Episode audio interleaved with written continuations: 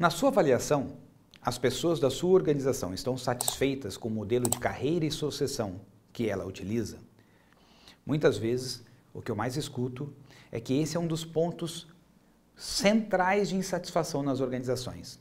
As pessoas não têm clareza de como se faz para crescer lá, como que se faz para ganhar mais dinheiro e muitas vezes ficam questionando por que ele foi promovido ou ela foi promovida e não eu. Na reflexão de hoje, eu quero trazer um novo modelo mais contemporâneo, atualizado, que considera todas as gerações para um processo de carreira e seleção. Na medida que o mercado vai se complexificando, vai convidando as organizações também se transformarem. Nos dias de hoje, há empresas que possuem quatro gerações trabalhando juntas: os baby boomers, geração X, geração Y e geração Z. E essas gerações possuem modelos diferentes, modelos mentais, aquilo que valorizam, são pessoas que pensam de uma forma diferente. Imagine então uma organização que ainda continua atuando com base em comando e controle no que diz respeito à carreira e sucessão, onde é o gestor que define quem vai ser promovido, ou uma determinada política do RH. Cada vez mais é importante dar para as pessoas autonomia e responsabilidade. Então, o que vamos ver aqui? Como construir um sistema de carreira e sucessão onde o próprio colaborador é o protagonista do seu autoconhecimento, do seu autodesenvolvimento e do seu crescimento na organização. Ele precisa assumir a responsabilidade por fazer acontecer aquilo que ele deseja em sua carreira. Mas como isso é possível sem colocar em risco as necessidades da organização? Para isso, eu quero te apresentar um modelo que você pode refletir sobre o quanto ele seria viável dentro da sua organização. Imagine um tabuleiro de um jogo onde a própria pessoa vai percebendo casinha a casinha se ela é ou não elegível a participar de um processo seletivo. Vamos conhecer este tabuleiro. Na casa número 1, um, nós temos a vontade do colaborador, ou seja, eu, Gilberto, tenho desejo, vontade de crescer na minha carreira.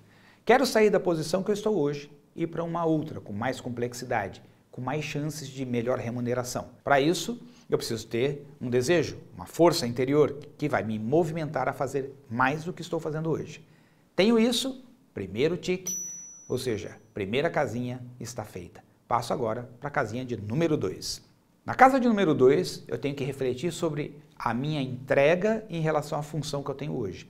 Estou entregando 100% daquilo que estou aqui para fazer hoje? O que significa isso? Cuido das minhas responsabilidades, faço as minhas entregas relacionadas às tarefas que eu tenho que fazer, bato as minhas metas, realizo os projetos que estão sob a minha responsabilidade, enfim, estou plenamente de acordo com a função atual. Logo, tico a segunda casinha e passo para a terceira. Na terceira casinha, nós vamos analisar o nível de relacionamento que este colaborador tem com os demais, superiores, pares e subordinados. Ou seja, me relaciono bem com todas as pessoas se realizarmos aqui um 360. A minha avaliação é positiva. Crio bons relacionamentos. E por que isso é importante, Gilberto? Porque cada vez mais cultura de aprendizagem, cultura de colaboração, necessita de pessoas que tenham maturidade e saibam se relacionar bem com pessoas diferentes. Então, saber que ao ser promovido é importante para a organização que eu me relacione bem já faz com que eu me preocupe com isso durante toda a jornada. Se ela está ok, tica, vamos para a quarta. A quarta casinha diz respeito ao quanto da cultura da organização eu consigo viver. Já estou apropriado. Eu vivo o propósito da organização, sou coerente com os valores da organização, ajo de acordo com o código de ética e conduta da organização, ou seja, eu tenho um estilo de vida que a organização propõe. Logo, o quarto item também está ok. Posso ticar essa casinha e ir para a quinta casinha. Na quinta casinha, nós vamos analisar o preparo técnico e comportamental para a função desejada. Então eu tenho que analisar o seguinte: quais são as responsabilidades dessa função? Que atividades a pessoa precisa desempenhar? Quais são os pré-requisitos? Quais são os diferenciais esperados para alguém que vai assumir essa função? Quais são as competências técnicas e comportamentais que uma pessoa precisa ter para desempenhar bem essa função? O quanto disso eu já tenho? Por que isso é importante? Porque se eu perceber que ainda me faltam algumas coisas, eu posso criar um plano de desenvolvimento. Eu posso propor para a organização para que eu possa fazer alguns cursos, posso solicitar mentoria de executivos mais preparados da própria organização para que eles me ajudem a desenvolver aquilo que eu ainda não tenho. Posso ler livros que me ajudem a melhorar o meu tecido cognitivo em relação àquilo que eu vou viver naquela nova função. Enfim, Se eu percebo que eu ainda tenho gaps para aquela função, eu posso me preparar antes. Assim, quando chegar a hora do processo seletivo, eu já estou bem mais preparado para assumir aquela função.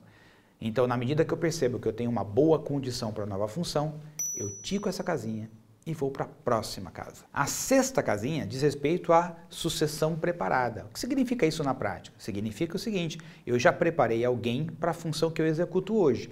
Se eu for promovido, as entregas continuarão acontecendo tranquilamente. Ou seja, eu não coloco em risco a organização com a minha promoção.